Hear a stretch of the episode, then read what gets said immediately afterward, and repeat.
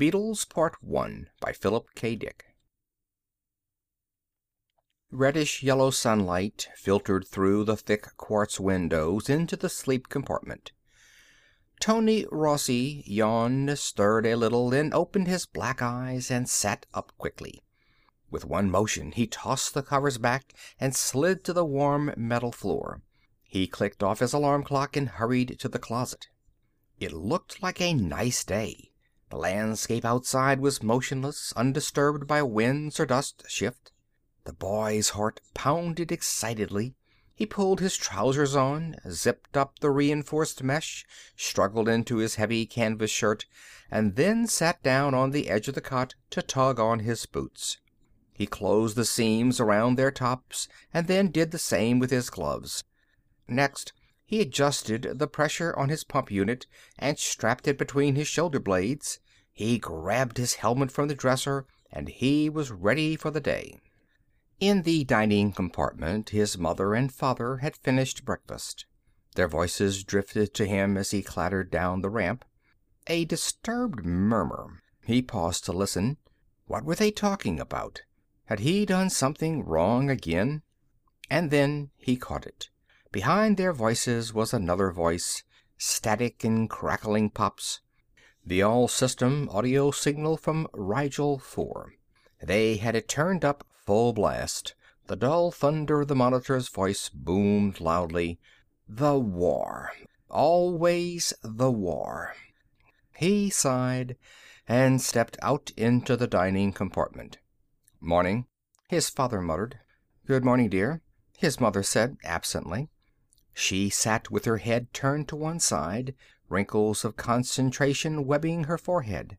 Her thin lips were drawn together in a tight line of concern. His father had pushed his dirty dishes back and was smoking, elbows on the table, dark hairy arms bare and muscular. He was scowling, intent on the jumbled roar from the speaker above the sink. "How's it going?" Tony asked. He slid into his chair and reached automatically for the ersatz grapefruit. "Any news from Orion?" Neither of them answered. They didn't hear him. He began to eat his grapefruit. Outside, beyond the little metal and plastic housing unit, sounds of activity grew. Shouts and muffled crashes as rural merchants and their trucks rumbled along the highway toward Carnet. The reddish daylight swelled. Betelgeuse was rising quietly and majestically. "Nice day," Tony said. "No flux wind. I think I'll go down to the Inquarter a while. We're building a neat spaceport, a model, of course, but we've been able to get enough materials to lay out strips for With a savage snarl his father reached out and struck. The audio roar immediately died. "I knew it!" He got up and moved angrily away from the table. "I told them it would happen. Ah, they shouldn't have moved so soon. Should have built up Class A supply bases first."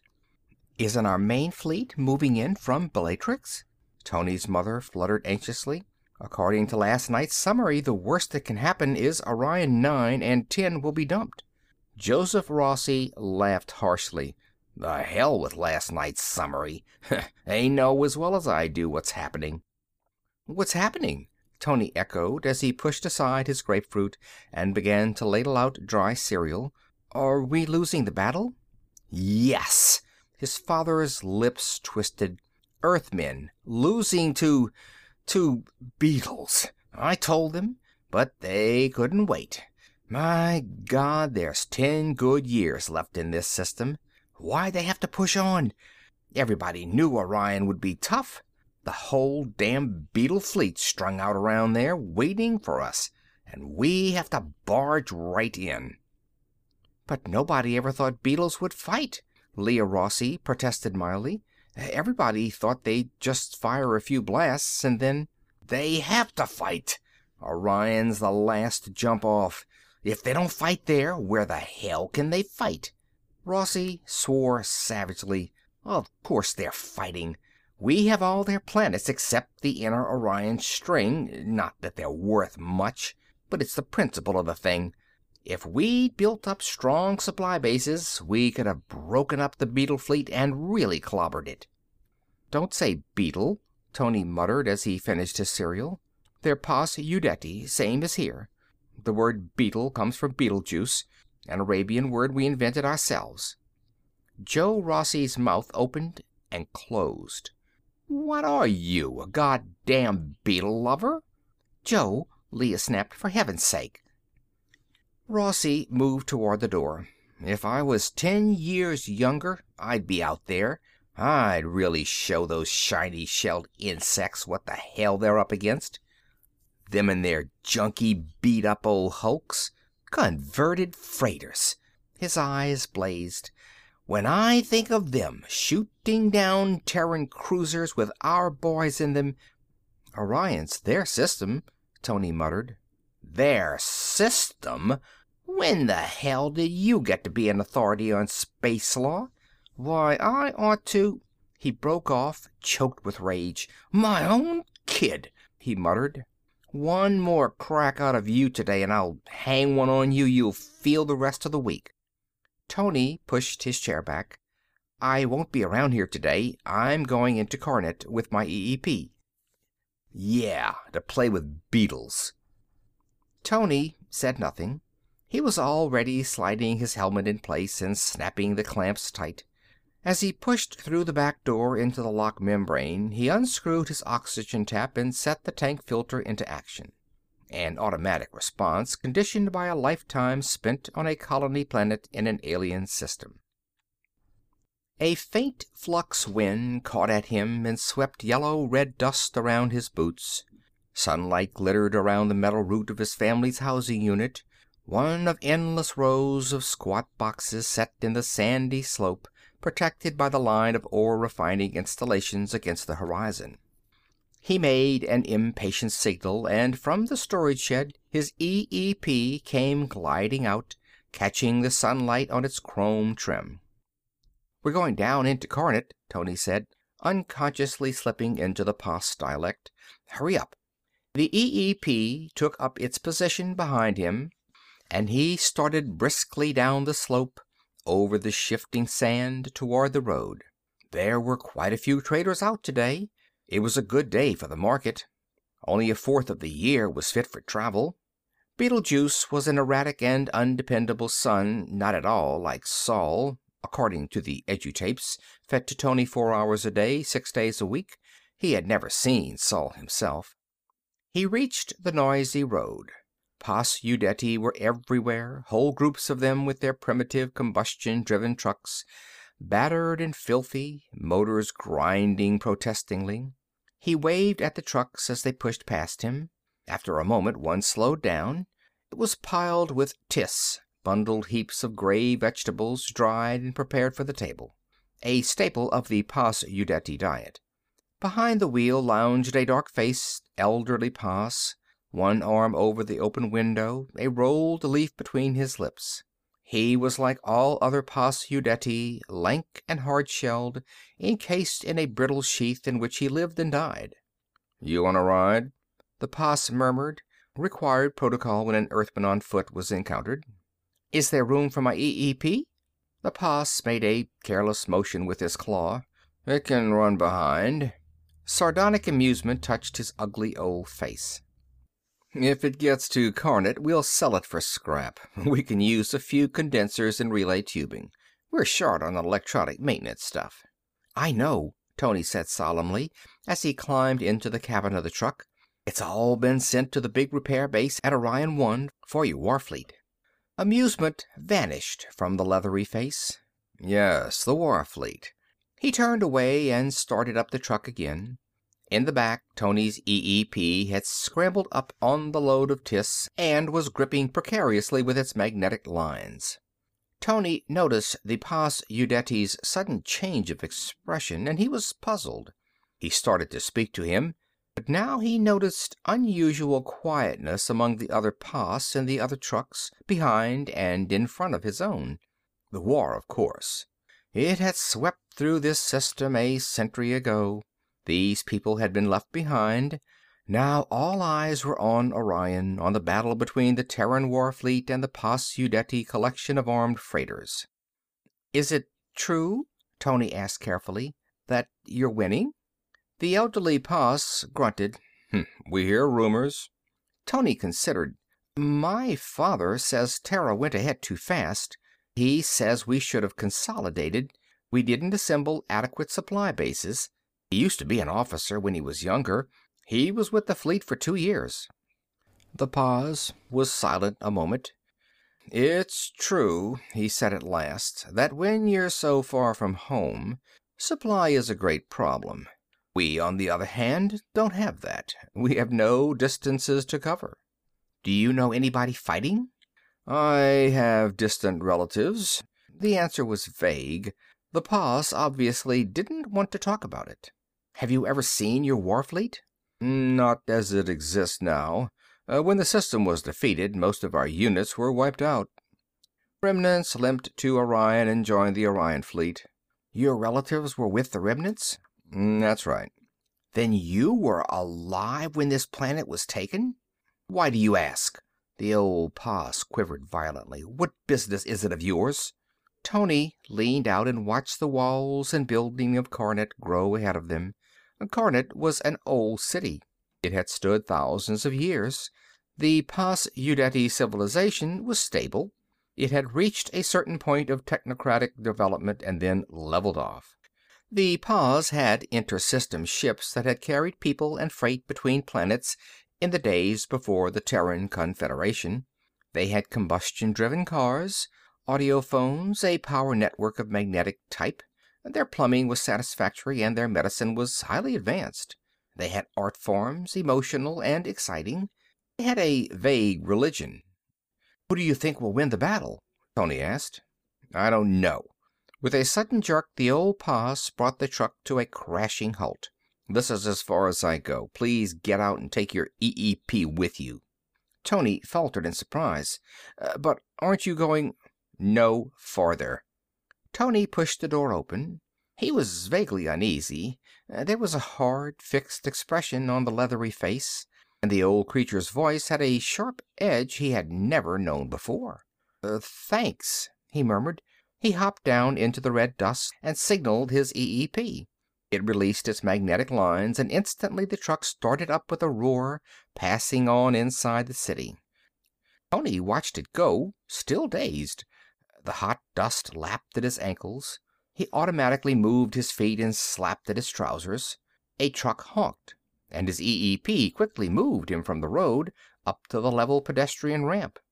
Pas Udeti in swarms moved by, endless lines of rural people hurrying into Carnet on their daily business.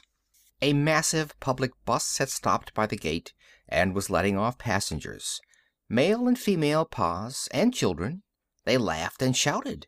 The sounds of their voices blended with the low hum of the city. "Going in?" A sharp Pas Udeti voice sounded close behind him. "Keep moving. You're blocking the ramp." It was a young female with a heavy armload clutched in her claws. Tony felt embarrassed. Female Pas had a certain telepathic ability, part of their sexual makeup. It was effective on Earthmen at close range. "Here," she said. "Give me a hand." Tony nodded his head, and the EEP accepted the female's heavy armload. "I'm visiting the city," Tony said, as they moved with the crowd toward the gates. "I got a ride most of the way, but the driver let me off here. You're from the settlement?" "Yes." She eyed him critically. "You've always lived here, haven't you?" "I was born here. My family came here from Earth four years before I was born. My father was an officer in the Fleet. He earned an immigration priority." "So you've never seen your own planet. How old are you?" "Ten years. Terran." You shouldn't have asked the driver so many questions. They passed through the decontamination shield and into the city. An information square loomed ahead. Pas men and women were packed around it. Moving chutes and transport cars rumbled everywhere. Buildings and ramps and open-air machinery, the city was sealed in a protective, dust-proof envelope. Tony unfastened his helmet and clipped it to his belt. The air was stale-smelling, artificial, but usable. "Let me tell you something," the young female said carefully, as she strode along the foot ramp beside Tony. I wonder if this is a good day for you to come into Carnet. I know you've been coming here regularly to play with your friends, but perhaps today you ought to stay at home in your settlement. Why? Because today everybody is upset. I know, Tony said. My mother and father were upset. They were listening to the news from our base in the Rigel system. I don't mean your family. Other people are listening too. These people here. My race. They're upset, all right, Tony admitted. But I come here all the time. There's nobody to play with at the settlement, and anyhow, we're working on a project. A model spaceport. That's right. Tony was envious. I sure wish I was a telepath. It must be fun. The female Pas Udeti was silent. She was deep in thought. What would happen, she asked, if your family left here and returned to Earth? That couldn't happen. There's no room for us on Earth. Sea bombs destroyed most of Asia and North America back in the 20th century. Suppose you had to go back. Tony did not understand. But we can't. Habitable portions of Earth are overcrowded. Our main problem is finding places for Terrans to live in other systems, he added. And anyhow, I don't particularly want to go to Terra. I'm used to it here. All my friends are here. I'll take my packages, the female said. I go this other way down this third level ramp. Tony nodded to his EEP, and it lowered the bundles into the female's claws. She lingered a moment, trying to find the right words. Good luck, she said. With what? She smiled, faintly, ironically. With your model spaceport. I hope you and your friends get to finish it. Of course we'll finish it, Tony said, surprised. It's almost done. What did she mean? End of part one of Tony and the Beetles. Tony and the Beetles by Philip K. Dick, part two. The Pas woman hurried off before he could ask her. Tony was troubled and uncertain. More doubts filled him. After a moment he headed slowly into the lane that took him toward the residential section of the city, past the stores and factories to the place where his friends lived. The group of Pas Udeti children eyed him silently as he approached. They had been playing in the shade of an immense Hingello whose ancient branches drooped and swayed with the air currents pumped through the city. Now they sat unmoving. "I didn't expect you today," B'prith said in an expressionless voice. Tony halted awkwardly, and his EEP did the same. "How are things?" he murmured. "Fine. I got a ride part way." "Fine." Tony squatted down in the shade. None of the Pas children stirred. They were small, not as large as Terran children. Their shells had not hardened and had not turned dark and opaque like horn. It gave them a soft, unformed appearance, but at the same time it lightened their load. They moved more easily than their elders. They could hop and skip around still, but they were not skipping right now. "What's the matter?" Tony demanded. "What's wrong with everybody?" No one answered. "Where's the model?" he asked. "Have you fellows been working on it?" After a moment Loyer nodded slightly. Tony felt dull anger rise up inside him. "Say something! What's the matter? What are you all mad about?" "Mad?" B'prith echoed. "We're not mad." Tony scratched aimlessly in the dust. He knew what it was. The war again. The battle going on near Orion. His anger burst up wildly. Forget the war! Everything was fine yesterday before the battle. "Sure," Loyer said. "It was fine." Tony caught the edge of his voice. "It happened a hundred years ago. It's not my fault." "Sure," B'prith said. "This is my home, isn't it? Haven't I got as much right here as anybody else? I was born here." "Sure," Loyer said, tonelessly. Tony appealed to them helplessly. "Do you have to act this way? You didn't act this way yesterday. I was here yesterday. All of us were here yesterday. What's happened since yesterday?" "The battle," B'prith said. "What difference does that make? Why does that change everything? There's always war. There've been battles all the time, as long as I can remember. What's different about this?" B'prith broke apart a clump of dirt with his strong claws. After a moment he tossed it away and got slowly to his feet. "Well," he said thoughtfully, "according to our audio relay, it looks as if our fleet is going to win this time." "Yes," Tony agreed, not understanding. "My father says we didn't build up adequate supply bases. We'll probably have to fall back to And then the impact hit him. "You mean for the first time in a hundred years?" "Yes," Liar said, also getting up. The others got up too. They moved away from Tony, toward the nearby house. "We're winning. The Terran flank was turned half an hour ago. Your right wing has folded completely." Tony was stunned. "And it matters. It matters to all of you." "Matters!" The Prith halted, suddenly blazing out in fury. "Sure it matters. For the first time in a century, the first time in our lives, we're beating you. We have you on the run, you he choked out the word, almost spat it out. "You white grubs!" They disappeared into the house. Tony sat gazing stupidly down at the ground, his hands still moving aimlessly.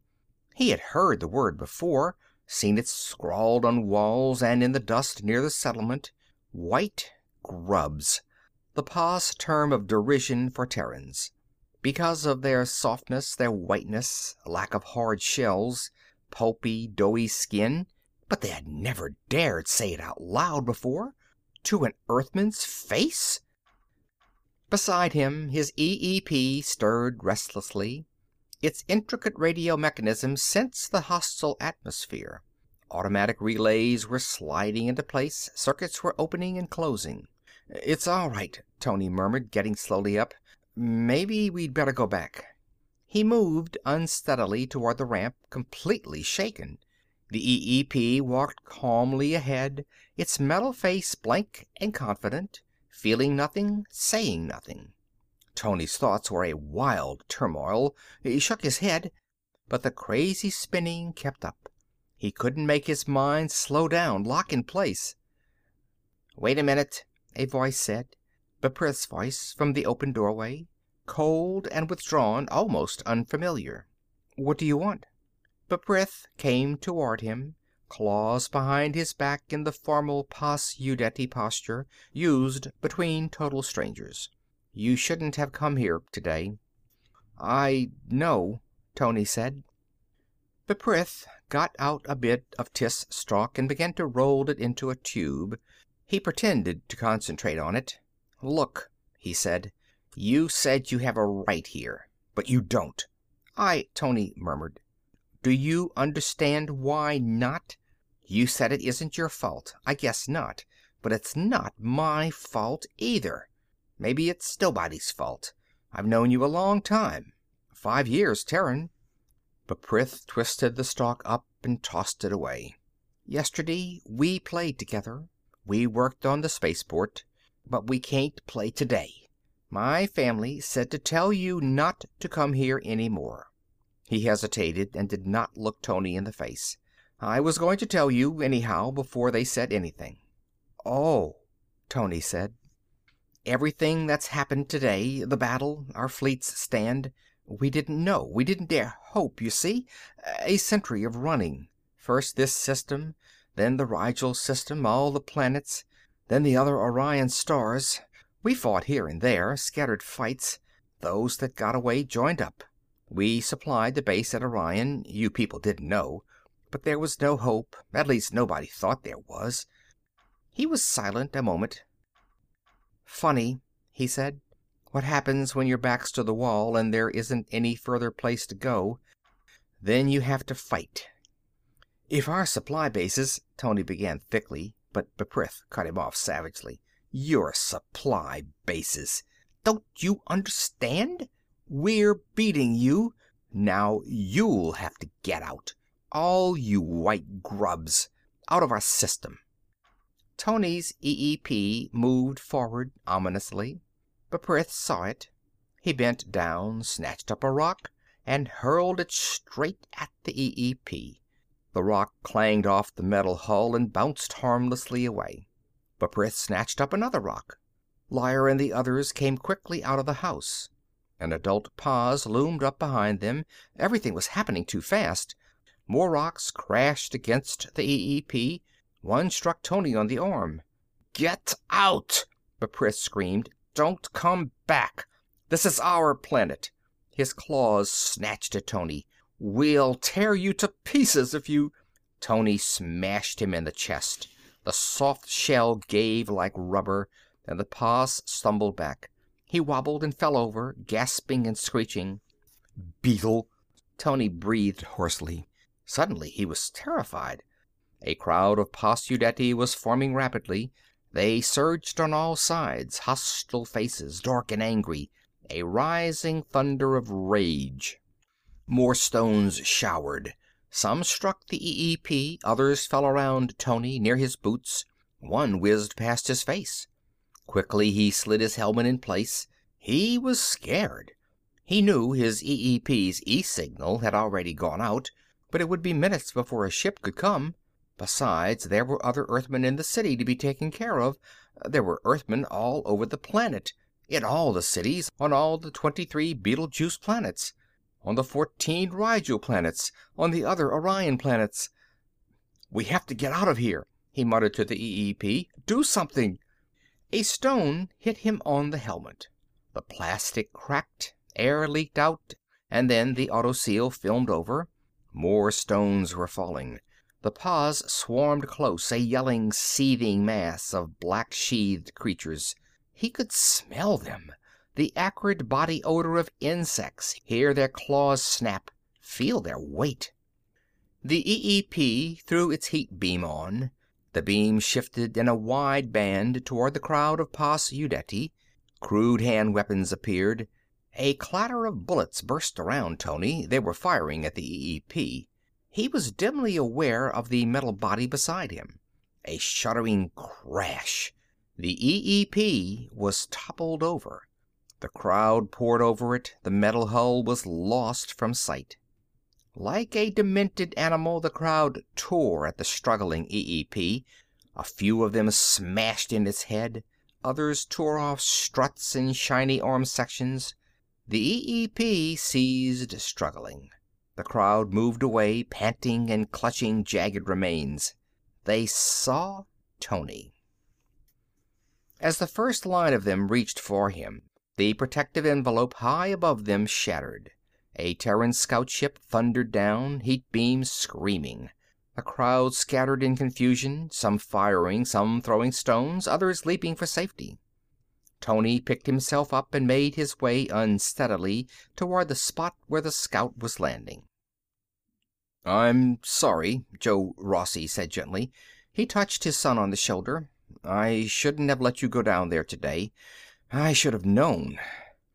Tony sat hunched over in the big plastic easy chair. He rocked back and forth, face pale with shock. The scout ship which had rescued him had immediately headed back toward Carnet. There were other Earthmen to bring out, besides this first load. The boy said nothing. His mind was blank. He still heard the roar of the crowd, felt its hate a century of pent up fury and resentment. The memory drove out everything else. It was all around him, even now. And the sight of the floundering EEP, the metallic ripping sound as its arms and legs were torn off and carried away. His mother dabbed at his cuts and scratches with antiseptic. Joe Rossi shakily lit a cigarette and said, "If your EEP hadn't been along, they'd have killed you." Beetles. He shuddered. I never should have let you go down there. All this time. They might have done it any time, any day. Knifed you, cut you open with their filthy goddamn claws. Below the settlement, the reddish yellow sunlight glinted on gun barrels. Already dull booms echoed against the crumbling hills. The defense ring was going into action. Black shapes darted and scurried up the side of the slope. Black patches moved out from Carnet, toward the Terran settlement, across the dividing line the Confederation surveyors had set up a century ago. Carnet was a bubbling pot of activity. The whole city rumbled with feverish excitement. Tony raised his head. "They they turned our flank." "Yeah." Joe Rossi stubbed out his cigarette. "They sure did. That was at one o'clock. At two they drove a wedge right through the center of our line, split the fleet in half, broke it up, sent it running. Picked us off one by one as we fell back. Christ, they're like maniacs. Now that they've got the scent, the taste of our blood." "But it's getting better," Leah fluttered. "Our main fleet units are beginning to appear." "We'll get them," Joe muttered. "It'll take a while. But by God, we'll wipe them out, every last one of them. If it takes a thousand years, we'll follow every last ship down. We'll get them all." His voice rose to a frenzy. "Beetles! Goddamn insects! When I think of them trying to hurt my kid with their filthy black claws "If you were younger, you'd be in the line," Leah said. "It's not your fault you're too old.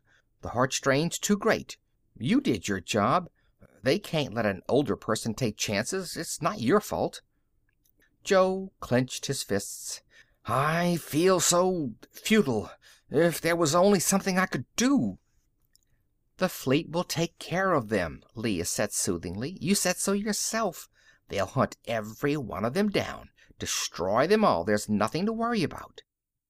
Joe sagged miserably. "It's no use. Let's cut it out. Let's stop kidding ourselves." Oh, "What do you mean?" "Face it. We're not going to win. Not this time. We went too far.